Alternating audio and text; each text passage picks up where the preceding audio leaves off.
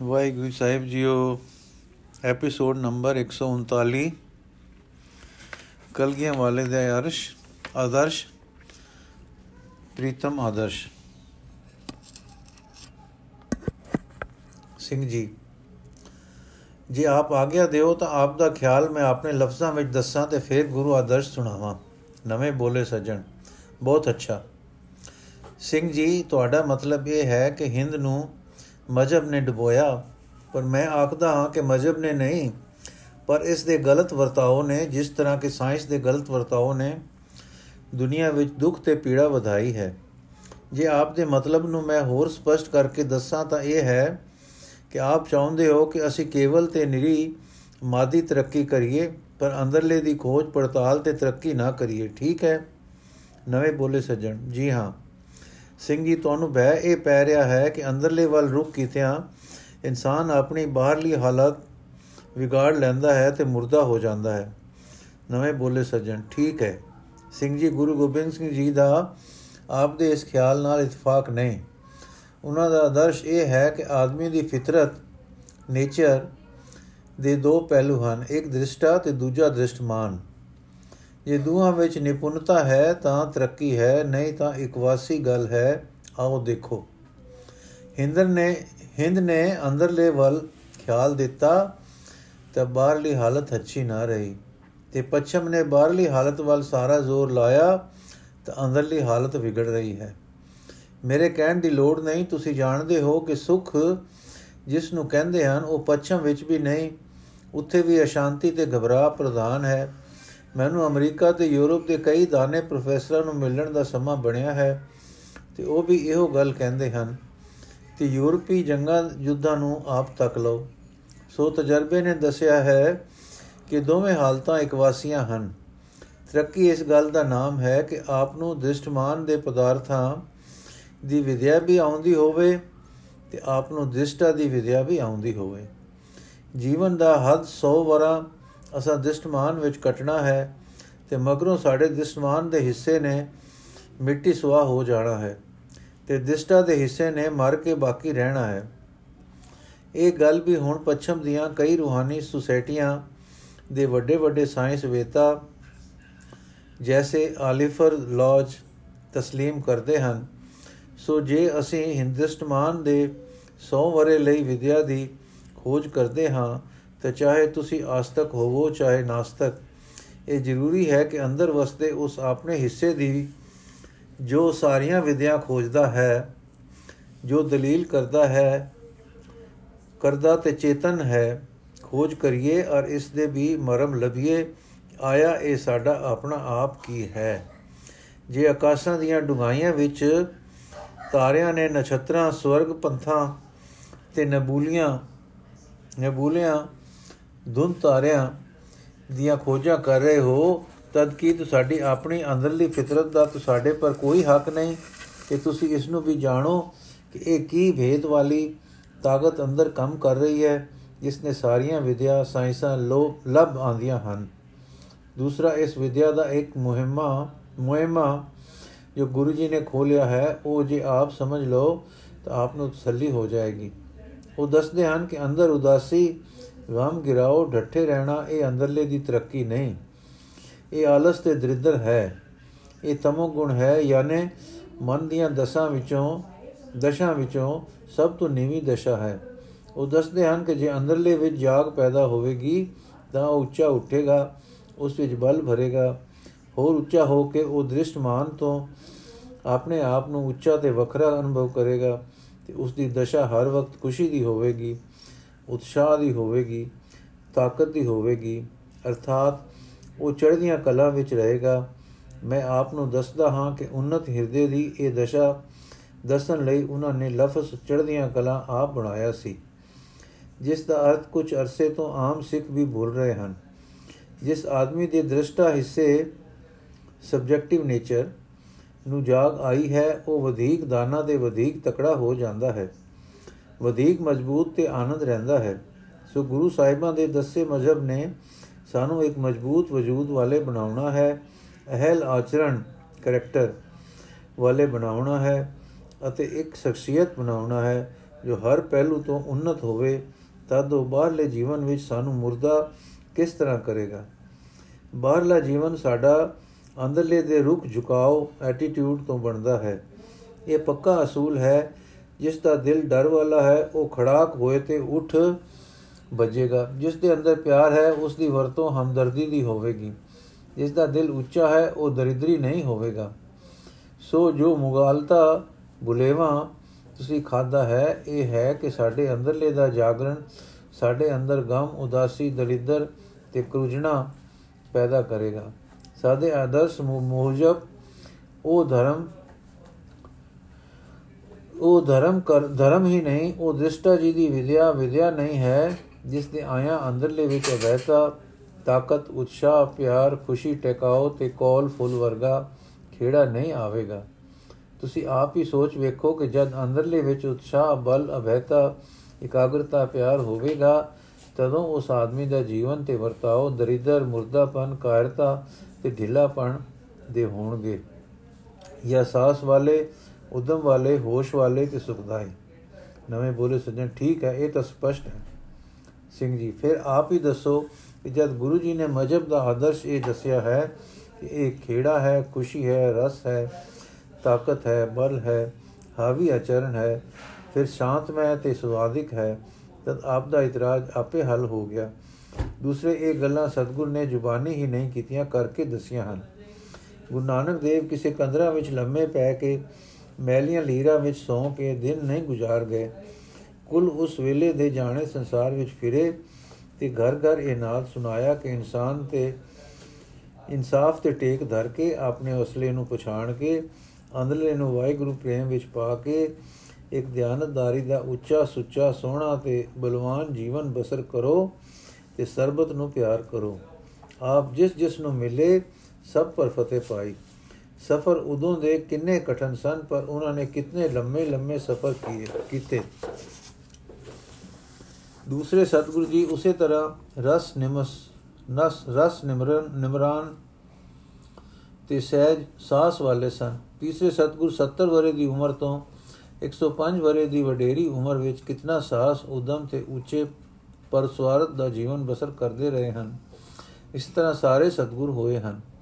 ਦਸਵੇਂ ਜਾਮੇ ਅਮਲੀ ਲੋੜ ਲਈ ਆਪ ਨੇ ਤੁਸਾਂ ਨੂੰ ਪਤਾ ਹੈ ਜੋ ਕੁਝ ਕੀਤਾ। ਅਮਲੀ ਤੌਰ ਤੇ ਜੋ ਸਿੱਖ ਬਣੇ, ਉਹਨਾਂ ਦੇ ਜੀਵਨ ਪੜ ਲਓ ਬਚੇਤਰ ਸਿੰਘ, ਉਦੇ ਸਿੰਘ, ਸੰਤ ਸਿੰਘ, ਸੰਗਤ ਸਿੰਘ 40 ਮੁਕਤੇ, ਪੰਜ ਹਸੇ ਪਿਆਰੇ, ਚਾਰ ਆਪਣੇ ਪੁੱਤਰ, ਮਨੀ ਸਿੰਘ, ਤਾਰੂ ਸਿੰਘ, ਹੋਰ ਮੈਂ ਕਿੰਨੇ ਕੁ ਗਿਣਾ। ਕਿਸ ਆਤਮ ਅਰੂੜਤਾ ਦੇ ਬੰਦੇ ਪੈਦਾ ਕੀਤੇ ਜੋ ਦਿਸ਼ਟਾ ਵਿੱਚ ਵੀ ਉન્નਤ ਸਨ ਤੇ ਦਿਸਮਾਨ ਵਿੱਚ ਵੀ ਆਪਣੇ ਸਮੇਂ ਦਾ ਉੱਤਮ ਤੋਂ ਉੱਤਮ ਕੰਮ ਕਰ ਗਏ ਹਨ। ਸੋ ਸੱਜਣ ਜੀ, ਅੰਦਰਲੇ ਦੀ ਵਿਦਿਆ ਨੂੰ ਭੁਲਾ ਦੇਣਾ ਠੀਕ ਨਹੀਂ। ਅੰਦਰਲੇ ਨੂੰ ਰਸ ਦੇਸ਼ ਲਿਜਾਣਾ, ਖੇੜੇ ਵਿੱਚ ਰੱਖਣਾ ਜੋ ਵਾਹਿਗੁਰੂ ਰੁਖੀਏ ਹੋਇਆ ਹੁੰਦਾ ਹੈ, ਜ਼ਰੂਰੀ ਹੈ ਤੇ ਤੇ ਅੰਦਰਲਾ ਜਦ ਸੁਖੀ ਤੇ ਨਿਜ ਟਿਕਾਣੇ ਆਪਣੀ ਟੇਕ ਤੇ ਹੋਵੇਗਾ ਤਾਂ ਉਸ ਦੀ ਦ੍ਰਿਸ਼ਟੀ ਦਰੁਸਤ ਹੋਵੇਗੀ। ਔਰ ਉਸੇ ਦੀ ਰੋਸ਼ਨੀ ਵਿੱਚ ਬਾਹਰਲਾ ਜੀਵਨ ਠੀਕ ਸੁਖਦਾਈ ਬਣਾ ਸਕਾਂਗੇ। ਨਵੇਂ ਆਏ ਥੈਂਕਸ ਥੈਂਕਸ ਧੰਨਵਾਦ ਹੈ। ਪਰ ਮਜਬਾ ਵਾਲੇ ਪਰਸਪਰ ਲੜਦੇ ਕਿਉਂ ਹਨ? ਸਿੰਘ ਜੀ, ਇਹ ਉਹਨਾਂ ਦੀ ਭੁੱਲ ਤੇ ਤੰਗ ਦਿਲੀ ਹੈ। ਗੁਰੂ ਜੀ ਤਾਂ ਸਿਖਾਲਦੇ ਹਨ ਕਿ ਨਾਮ ਜਪੋ ਬਾਪ ਅੰਦਰੋਂ ਦਿਸ਼ਟਾ ਵਾਹਿਗੁਰੂ ਨਾਲ ਲੱਗੇ ਰਹੋ ਤੇ ਮਨ ਨੂੰ ਚੜ੍ਹਦੀਆਂ ਕਲਾਂ ਵਿੱਚ ਰੱਖੋ ਤੇ ਸਰਬਤ ਦਾ ਭਲਾ ਕਰੋ। ਇਹ ਸਾਡੀ ਰੋਜ਼ ਦੀ ਅਰਦਾਸ ਹੈ, ਨਾਨਕ ਨਾਮ ਚੜ੍ਹਦੀ ਕਲਾ, ਤੇਰੇ ਬਾਣੇ ਸਰਬਤ ਦਾ ਭਲਾ। ਨਵੇਂ ਆਏ ਠੀਕ ਹੈ। ਜਿਸ ਮਜਬ ਦੇ ਇਹ ਆਦਰਸ਼ ਤੇ ਅਸੂਲ ਹਨ, ਉਹ ਬੇਸ਼ੱਕ ਸੁਖਦਾਈ ਵਸਤੂ ਹੈ।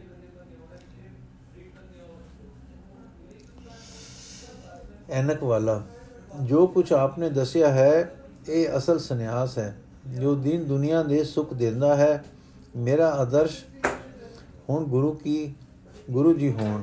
ਸਿੰਘ ਜੀ, ਮੈਂ ਇੱਕ ਗੱਲ ਹੋਰ ਕਹਿਣੀ ਹੈ। ਮਹਾਂਪੁਰਖ ਬਿਨਾ ਸੰਸਾਰ ਸੁੰਝਾ ਹੈ। ਮਹਾਂਪੁਰਖ ਵਿੱਚ ਇੱਕ ਬੜੀ ਉੱਚੀ ਅਗਮ ਦੀ ਕਲਾ ਹੁੰਦੀ ਹੈ, ਜੋ ਆਮ ਇਨਸਾਨਾਂ ਵਿੱਚ ਨਹੀਂ ਹੁੰਦੀ। ਤੁਸੀਂ ਪੱਛਮੀ ਵਿਦਿਆ ਪੜ੍ਹੇ ਹੋ ਜੇ ਐਸੇ ਆਦਮੀਆਂ ਨੂੰ ਜੋ ਅਲੌਕਿਕ ਕਵਤਾ ਜਾਂ ਅਜੀਬ ਚਿੱਤਰ ਸੰਗੀਤ ਬਣਾ ਲੈਂਦੇ ਹਨ ਜਾਂ ਦਿਲ ਵਿਨਵੇਂ ਜਾਂ ਸਾਇੰਸ ਪ੍ਰਬੰਧਾਂ ਵਿੱਚ ਗੈਰ ਮਾਮੂਲੀ ਕਾਬਲੀਅਤ ਦਿਖਾ ਲੈਣ ਦਿਖਾਲਦੇ ਹਨ, ਉਹਨਾਂ ਨੂੰ ਜੀਨੀਅਸ ਆਖਦੇ ਹੋ ਹਨ ਦੱਸੋ, ਹਰ ਇੱਕ ਆਦਮੀ ਜੀਨੀਅਸ ਹੁੰਦਾ ਹੈ। ਸਭ ਨੇ ਕਿਹਾ, ਨਹੀਂ, ਕੋਈ ਵਿਰਲਾ ਕਦੋਂ, ਕਦੇ? ਸਿੰਘ ਜੀ ਫਿਰ, ਮਹਾਂਪੁਰਖਾਂ ਦੇ ਕਲਾਵਾਨ ਹੋਣ ਤੋਂ ਇਨਕਾਰ ਕਰਨ, ਕਰਨਾ ਕੀ ਅਰਥ ਰੱਖਦਾ ਹੈ?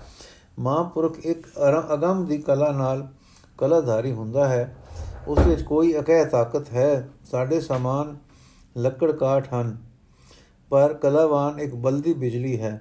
ਸਾਡੇ ਵਿੱਚ ਇੱਕ ਮੁਰਦਿਹਾਨ ਹੈ, ਉਸ ਵਿੱਚ ਇੱਕ ਅਮਰੀ ਜੀਵਨ ਹੈ। ਉਹ ਮਾਮੂਲੀ ਇਨਸਾਨ ਨਹੀਂ, ਉਹ ਕੋਈ ਤਾਕਤ ਹੈ, ਬਲ ਹੈ, ਸਮਰਥਾ ਹੈ, ਖੂਬਸੂਰਤੀ ਹੈ, ਤੇਜ ਹੈ, ਪ੍ਰਤਾਪ ਹੈ ਅਜੁਕਤਾ ਹੈ, ਨਿਰਭੈਤਾ ਹੈ। ਉਹ ਕਦੇ-ਕਦੇ ਆਉਂਦਾ ਹੈ ਸੰਸਾਰ ਵਿੱਚ।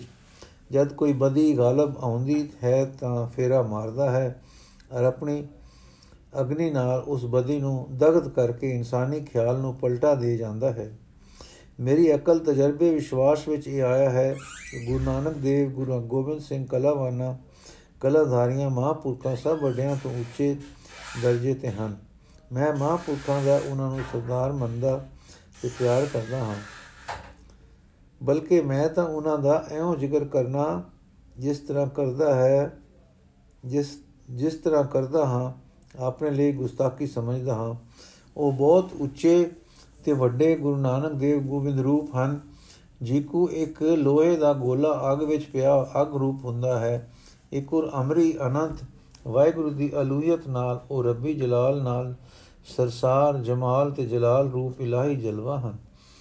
ਮੇਰਾ ਈਮਾਨ ਇਹ ਹੈ, ਸਾਰੇ ਬੇਸ਼ੱਕ ਅੱਜ ਸਾਨੂੰ ਵੀ ਉਹਨਾਂ ਦੇ ਆਦਰਸ਼ ਐਸੇ ਹੀ ਪਿਆਰੇ ਲੱਗੇ ਹਨ ਔਰ ਸਾਡੇ ਦਿਲਾਂ ਵਿੱਚ ਸ੍ਰੀ ਗੁਰੂ ਗੋਬਿੰਦ ਸਿੰਘ ਜੀ ਦਾ ਆਦਰਸ਼ ਨਿਵਾਸ ਪਾ ਗਿਆ ਹੈ ਔਰ ਸਾਨੂੰ ਵੀ ਆਪ ਵਾਂਗੂ ਪਿਆਰੇ ਤੇ ਮਿੱਠੇ ਲੱਗੇ ਹਨ। ਉਹ ਆਪ ਦੇ ਹੀ ਨਹੀਂ, ਸਰਬਕਾਲੀ, ਸਰਬਦੇਸੀ ਸਾਡੇ ਸਭਨਾ ਦੇ ਆਪਣੇ ਹਨ।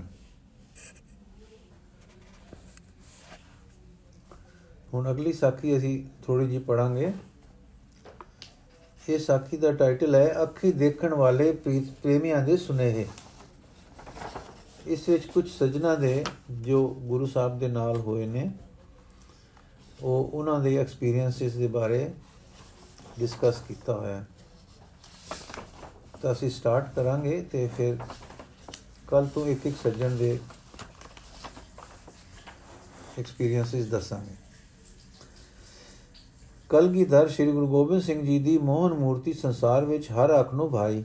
ਪੁਰਾਤਨ ਨਵੀਨ ਇਸ, ਜਿਸ ਇਤਿਹਾਸਕਾਰ ਨੇ ਉਹਨਾਂ ਦਾ ਜ਼ਿਕਰ ਕੀਤਾ, ਕਿਸੇ ਨਾ ਕਿਸੇ ਖੂਬੀ ਦੀ ਮਹਿਮਾ ਕੀਤੀ, ਜਿਸ ਨੁਕਤੇ ਤੋਂ ਜਿਸ ਨੇ ਡਿੱਠਾ ਮਜਬੂਰ ਹੋਇਆ ਕਿ ਮਹਿਮਾ ਕਰੇ। ਹਿੰਦੂ, ਸਿੱਖ, ਮੁਸਲਮਾਨ, ਅੰਗਰੇਜ਼ ਸਾਰੇ ਇਤਿਹਾਸਕਾਰਾਂ ਨੇ ਜਸ ਗਾਵਿਆ।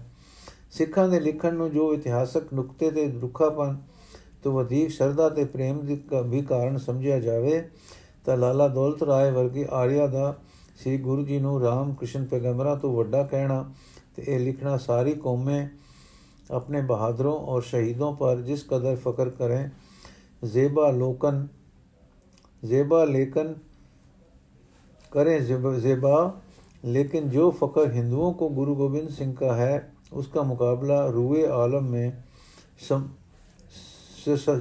शशधर जहान में ਔਰ ਕੋਈ ਕੌਮ ਨਹੀਂ ਕਰ ਸਕਦੀ। ਤੇ ਫਿਰ ਕਹਿਣਾ ਕਿ ਸੰਸਾਰ ਨੂੰ ਫਕਰ ਹੋ ਸਕਦਾ ਹੈ, ਤਾਂ ਗੁਰੂ ਦਸਵੇਂ ਪਾਤਸ਼ਾਹ ਜੀ ਦਾ ਦੱਸਦਾ ਹੈ ਕਿ ਕੈਸਾ ਜ਼ਬਰਦਸਤ ਵਜੂਦ ਗੁਰੂ ਜੀ ਦਾ ਹੈ ਜੋ ਅਨੁਪਾਸਕਾਂ ਤੋਂ ਵੀ ਮਹਿਮਾ ਕਰਵਾਉਂਦਾ ਹੈ। ਲਾਲਾ ਸ਼ੇਬਰਤ ਲਾਲ ਰਾਧਾ ਸੁਆਮੀ ਗੀਤ ਗਾਉਂਦਾ ਹੈ, ਗ੍ਰਿਫਿਨ ਲਿਖਦਾ ਹੈ ਕਿ ਗੁਰੂ ਗੋਬਿੰਦ ਸਿੰਘ ਜੀ ਨੇ ਤਿਆਰ ਬਰ ਤਿਆਰ ਸਜਿਆ, ਸਜਾਇਆ ਖਾਲਸਾ ਆਪਣੇ ਦਿਮਾਗ ਤੋਂ ਇਸ ਤਰ੍ਹਾਂ ਪੈਦਾ ਕਰਕੇ ਰੱਖ ਦਿੱਤਾ, ਜਿਸ ਤਰ੍ਹਾਂ ਬ੍ਰਹਸਪਤ ਨੇ ਦੇਵੀ ਮੈਨਰਵਾ ਮੈਨਰਵਾ ਪੈਦਾ ਕੀਤੀ ਸੀ। ਕਨਿੰਗਮ ਦਾ ਉਹਨਾਂ ਦੇ ਕੰਮ ਦੀ ਸ਼ਲਾਘਾ ਔਰ ਜ਼ਿੰਦਗੀ ਤੋਂ ਬਾਅਦ ਕੰਮ ਸਿਰੇ ਚੜਨ ਵਿੱਚ ਉਹਨਾਂ ਦੀ ਦਾਨਾਈ ਔਰ ਕੰਮ ਕਰਨ ਦੀ ਸੁੰਦਰਤਾ ਦੀ ਸ਼ਲਾਘਾ ਕਰਨ ਦਾ, ਕਰਨਾ ਦੱਸਦਾ ਹੈ ਕਿ ਇਤਿਹਾਸ ਸਾਰਾ ਉਹਨਾਂ ਦੀ ਮਹਿਮਾ ਕਰਦਾ ਹੈ। ਪਰ ਅੱਜ ਅਸੀਂ ਮਗਰੇ, ਮਗਰੋਂ ਹੋਏ ਇਤਿਹਾਸਕਾਰਾਂ ਦੀ ਉਗਾਈ ਨਹੀਂ ਚਾਹੁੰਦੇ। ਅਸੀਂ ਚਾਹੁੰਦੇ ਹਾਂ ਕਿ ਕੋਈ ਐਸਾ ਪ੍ਰੇਮੀ ਮਿਲੇ ਜਿਸ ਨੇ ਗੁਰੂ ਜੀ ਨੂੰ ਡਿੱਠਾ ਹੋਵੇ, ਪਿਆਰ ਕੀਤਾ ਹੋਵੇ, ਪਾਸ ਰਿਹਾ ਹੋਵੇ, ਫਿਰ ਵਿਦਵਾਨ ਹੋਵੇ, ਵਿਵੇਕ ਵਾਲਾ ਹੋਵੇ, ਸੰਸਾਰਕ ਵਿਭੂਤੀ ਵਾਲਾ ਹੋਵੇ ਅਤੇ ਜਿਸ ਨੇ ਗੁਰੂ ਜੀ ਦੇ ਗੁਣਾਂ ਤੋਂ ਤੇ ਆਸ਼ਿਕ ਹੋ ਕੇ ਕੋਈ ਕੁਰਬਾਨੀ ਕੀਤੀ ਹੋਵੇ, ਉਹ ਆਪਣੀ ਜ਼ੁਬਾਨ ਨਾਲ ਸਾਨੂੰ ਗੁਰੂ ਜੀ ਦੀ ਆਤਮਿਕ ਸੁੰਦਰਤਾ ਸੁਣਾਵੇ। ਉਹ ਆਖੇ, ਇਹ ਮੈਂ ਅੱਖੀਂ ਡਿੱਠਾ ਹੈ, ਮੇਰੇ ਐਉਂ ਹੱਡ ਬੀਤੀ ਹੈ, ਮੈਂ ਇਹ ਅਸਰ ਅਜਮਾਇਆ ਹੈ। ਜਦ ਅਸੀਂ ਇਸ, ਇਹ ਅਬਲਾਖਾ ਕਰਦੇ ਹਾਂ ਤਾਂ ਸਾਡੇ ਸਾਹਮਣੇ ਇੱਕ ਸੁੰਦਰ ਮੂਰਤੀ ਆ ਖੜੋਂਦੀ ਹੈ। ਗਜਨੀ ਦਾ ਜਨਮ ਹੈ, ਲੰਮੀ ਸੁੰਦਰ ਢੀਲ ਹੈ, ਅੱਖਾਂ ਵਿੱਚ ਨਿਮਕੀ ਤੇ ਦਨਾਈ ਭਰੀ ਹੈ। ਦੋਵੇਂ ਨੈਣ ਪਿਆਲੇ ਸੁੱਚੇ ਮਦ ਨਾਲ ਸਰਸਾਰ ਹਨ। ਵਿਦਿਆ ਤੇ ਪ੍ਰਤਾਪ ਮਗਰ ਮਗਰ ਆ ਰਹੇ ਹਨ। ਜੇ ਤਾਂ ਆਪ ਦੀ ਕਲਮ ਦਾ ਕੋਈ ਜੀਵਨ ਚਰਿੱਤਰ ਲੱਜ ਜਾਂਦਾ ਤਾਂ ਹੋਰ ਵੀ ਸੁਖ ਦਾ ਕੰਮ ਸੀ। ਪਰ ਹੁਣ ਜੋ ਕੁ ਸੁਨਿਆ ਉਹ ਦਿੰਦੇ ਹਨ, ਸਾਨੂੰ ਸੋਈ ਬੜਾ ਸੁਖਦਾਈ ਹੈ। ਸੋ ਪਹਿਲੀ ਸ਼ਖਸੀਅਤ ਹੈ ਭਾਈ ਨੰਦ ਲਾਲ ਜੀ। ਆਪ ਕਹੋਗੇ, ਇਤਿਹਾਸ ਦੀ ਉਗਾਈ ਸਾਡੇ ਪਾਸ ਕਾਫੀ ਹੈ ਕਿ ਸ੍ਰੀ ਗੁਰੂ ਜੀ ਦੇ ਆਤਮ ਗੁਣ ਸਾਡੇ ਵਿੱਚ ਨਿਵਾਸ ਕਰਨ ਤੇ ਸਾਡਾ ਸਤਕਾਰ ਮੱਲੋ ਮੱਲੀ ਉਹਨਾਂ ਲਈ ਉਛਾਲੇ ਲਵੇ। ਪਰ ਜਿਸ ਸੱਜਣ ਤੋਂ ਸਤਿਗੁਰ ਦੀਆਂ ਗੱਲਾਂ ਅੱਜ ਅਸੀਂ ਸੁਣਨਾ ਲੋਚਦੇ ਹਾਂ, ਉਸ ਦੀ ਉਗਾਈ ਸਾਰੇ ਇਤਿਹਾਸਾਂ ਤੋਂ ਜ਼ਬਰਦਸਤ ਹੈ ਕਿਉਂਕਿ ਉਹ ਅੱਖੇ ਡਿੱਠੀ ਤੋਂ ਹੱਡੀ ਬੀਤੀ ਦੱਸਦਾ ਹੈ।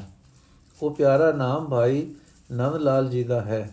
ਆਪ ਫਾਰਸੀ ਜ਼ੁਬਾਨ ਦੇ ਪੰਡਤ, ਅਰਬੀ ਦੇ ਵਿਦਵਾਨ ਸੇ। ਦਨਾਈ ਤੇ ਦੂਰੰਦੇਸ਼ੀ ਮਾਮਲੇ ਦੇ ਸਮਝਣ ਤੇ ਵਿਵੇਕ ਕਰਨ ਵਿੱਚ ਇੰਨੇ ਪ੍ਰਬੀਨ ਸੇ ਕਿ ਬਹਾਦਰ ਸ਼ਾਹ ਸਾਹਿਬਜ਼ਾਦੇ, ਸ਼ਾਹਜ਼ਾਦੇ ਦੇ ਮੀਰ ਮੁੰਸ਼ੀ ਸਕੱਤਰ ਬਣੇ ਔਰ ਇਸ ਅਹੁਦੇ ਤੇ ਹੋਣਾ ਦੱਸਦਾ ਹੈ ਕਿ ਉਹਨਾਂ ਦਾ ਐਸ਼ਵਰਜ ਵੀ ਕਿੰਨਾ ਸੀ। ਐਸ਼ਵਰਜ ਅਰਦਾਨਾਈ ਲਿਆਕਤ ਪ੍ਰਵੀਨਤਾ ਵਾਲੇ ਹੋ ਕੇ, ਹਿੰਦੁਸਤਾਨ ਦੇ ਵੱਡੇ ਵੱਡੇ ਫਕੀਰਾ, ਕਾਮਲਾ ਤੇ ਸਾਧੂਆਂ ਦੇ ਜਾਣੂ ਹੋ ਕੇ ਉਹਨਾਂ ਨੇ ਸ੍ਰੀ ਗੁਰੂ ਗੋਬਿੰਦ ਸਿੰਘ ਜੀ ਨੂੰ ਗੁਰੂ ਮੰਨਿਆ। ਬਾਲਪਣੇ ਦੀ ਅਲੜ ਉਮਰਾਂ ਵਿੱਚ ਨਹੀਂ, ਜਵਾਨੀ ਦੇ ਜੋਸ਼ ਵਿੱਚ ਨਹੀਂ, ਪਰ ਪੱਕੀ ਉਮਰਾਂ ਵਿੱਚ, ਤਜਰਬੇ ਦੇ ਤੇ ਵਿਦਿਆ ਵਿੱਚ ਪ੍ਰਵੀਨ ਹੁੰਦੇ ਹੋਏ। ਇਸ ਤਰ੍ਹਾਂ ਦੇ ਲਾਇਕ, ਖੋਜੀ ਵਿਦਵਾਨ, ਕਵੀ, ਗ੍ਰੰਥਕਾਰ, ਸ਼ਾਹੀ ਪੜਤਲੇ ਵਾਲੇ ਪਤ ਅਬਰੋ ਵਾਲੇ ਦਾ ਉਹਨਾਂ ਨੂੰ ਕਾਮਲ ਮੰਨਣਾ, ਗੁਰੂ ਚੁਣਨਾ ਤੇ ਸੰਸਾਰ ਤੋਂ ਨਾਤਾ ਤੋੜ ਕੇ ਲਗਭਗ ਸਾਰੀ ਉਮਰ ਉਹਨਾਂ ਦੇ ਚਰਨਾਂ ਵਿੱਚ ਬਿਤਾਉਣਾ ਦੱਸਦਾ ਹੈ। ਗੁਰੂ ਜੀ, ਫੌਜੀ ਜਰਨੈਲ ਰਾਜਸੀ ਮਹਾਪੁਰਖ, ਜੋਧਾ ਕਵੀ, ਵਿਦਵਾਨ, ਪੰਡਤ ਹੁੰਦੇ ਹੋਏ ਕਾਮਲ ਫਕੀਰ ਪੂਰੇ ਗੁਰੂ ਗੁਰੂ ਅਵਤਾਰ ਸੇ। ਭਾਈ ਨੰਦ ਲਾਲ ਜੀ ਦਾ ਸਿੱਖ ਹੋਣਾ ਇੱਕ ਆਮ ਆਦਮੀ ਦਾ ਸਿੱਖ ਹੋਣਾ ਨਹੀਂ। ਭਾਈ ਨੰਦ ਲਾਲ ਜੀ ਦੀ ਕੁਰਬਾਨੀ ਇੱਕ ਆਮ ਦਾਨ ਨਹੀਂ। ਭਾਈ ਨੰਦ ਲਾਲ ਜੀ ਦਾ ਪ੍ਰੇਮ ਆਮ ਮੋਹ ਨਹੀਂ।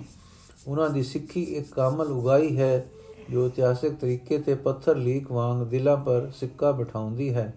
ਕਿ ਗੁਰੂ ਸਾਹਿਬ ਜੀ ਕਮਾਲ ਦਰਜੇ ਦੇ ਮਹਾਪੁਰਖ ਸੇ।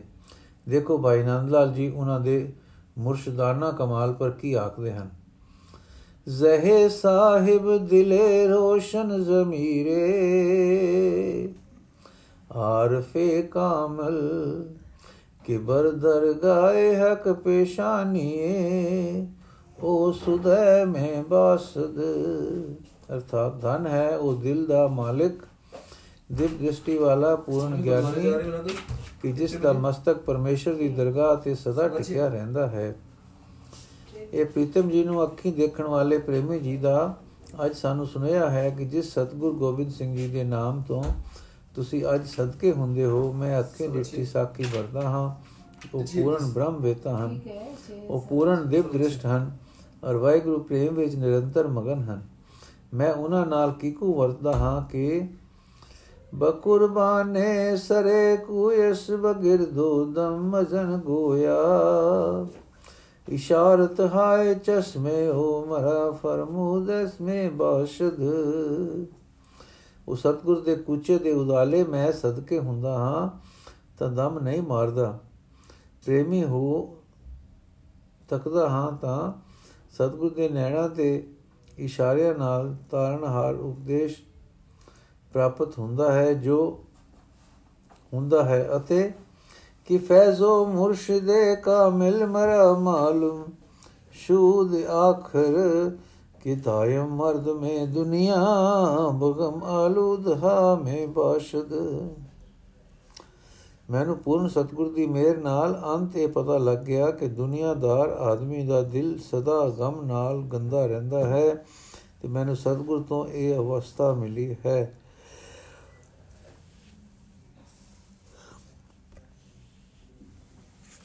ਬਹਿ ਰਸੂਏ ਕਿ ਮੈਂ बीनं बचशम्मा शिवानायद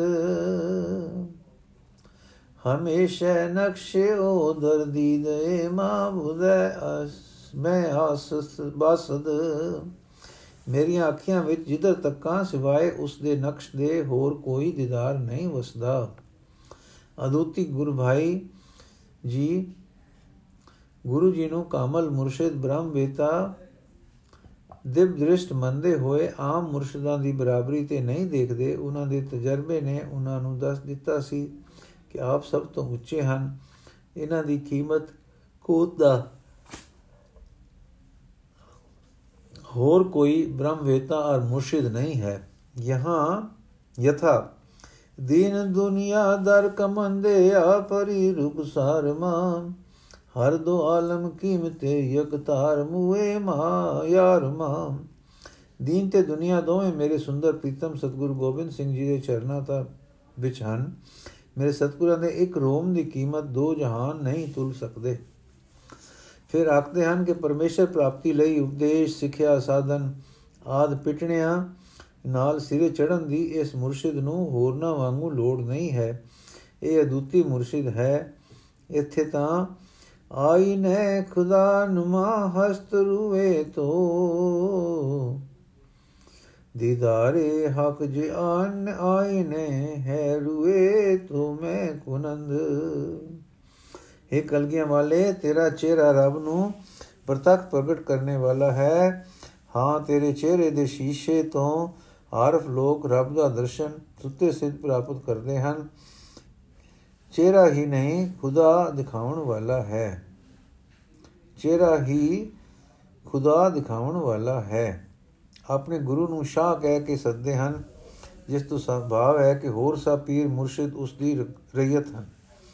ਮਾਂ ਬਪਾਏ ਸ਼ਾ ਸਰ ਅਫੰਦ ਅਫੰਗ ਦੇਮ ਅਜ ਦੂ ਅਜ ਦੂ ਆਲਮ ਦਸਤਰ ਅਫਸ਼ਾਹ ਦੇਮ ਅਸਾਂ ਸ਼ਾਹ ਗੁਰੂ ਤੇ ਚਰਨੀ ਸ਼ੀਸ਼ ਨਿਵਾਇਆ ਹੈ ਤਦ ਤੋਂ ਦੋ ਜਹਾਨਾਂ ਤੋਂ ਤੇ ਤੋਂ ਹੱਥ ਧੋਇਆ ਹੈ।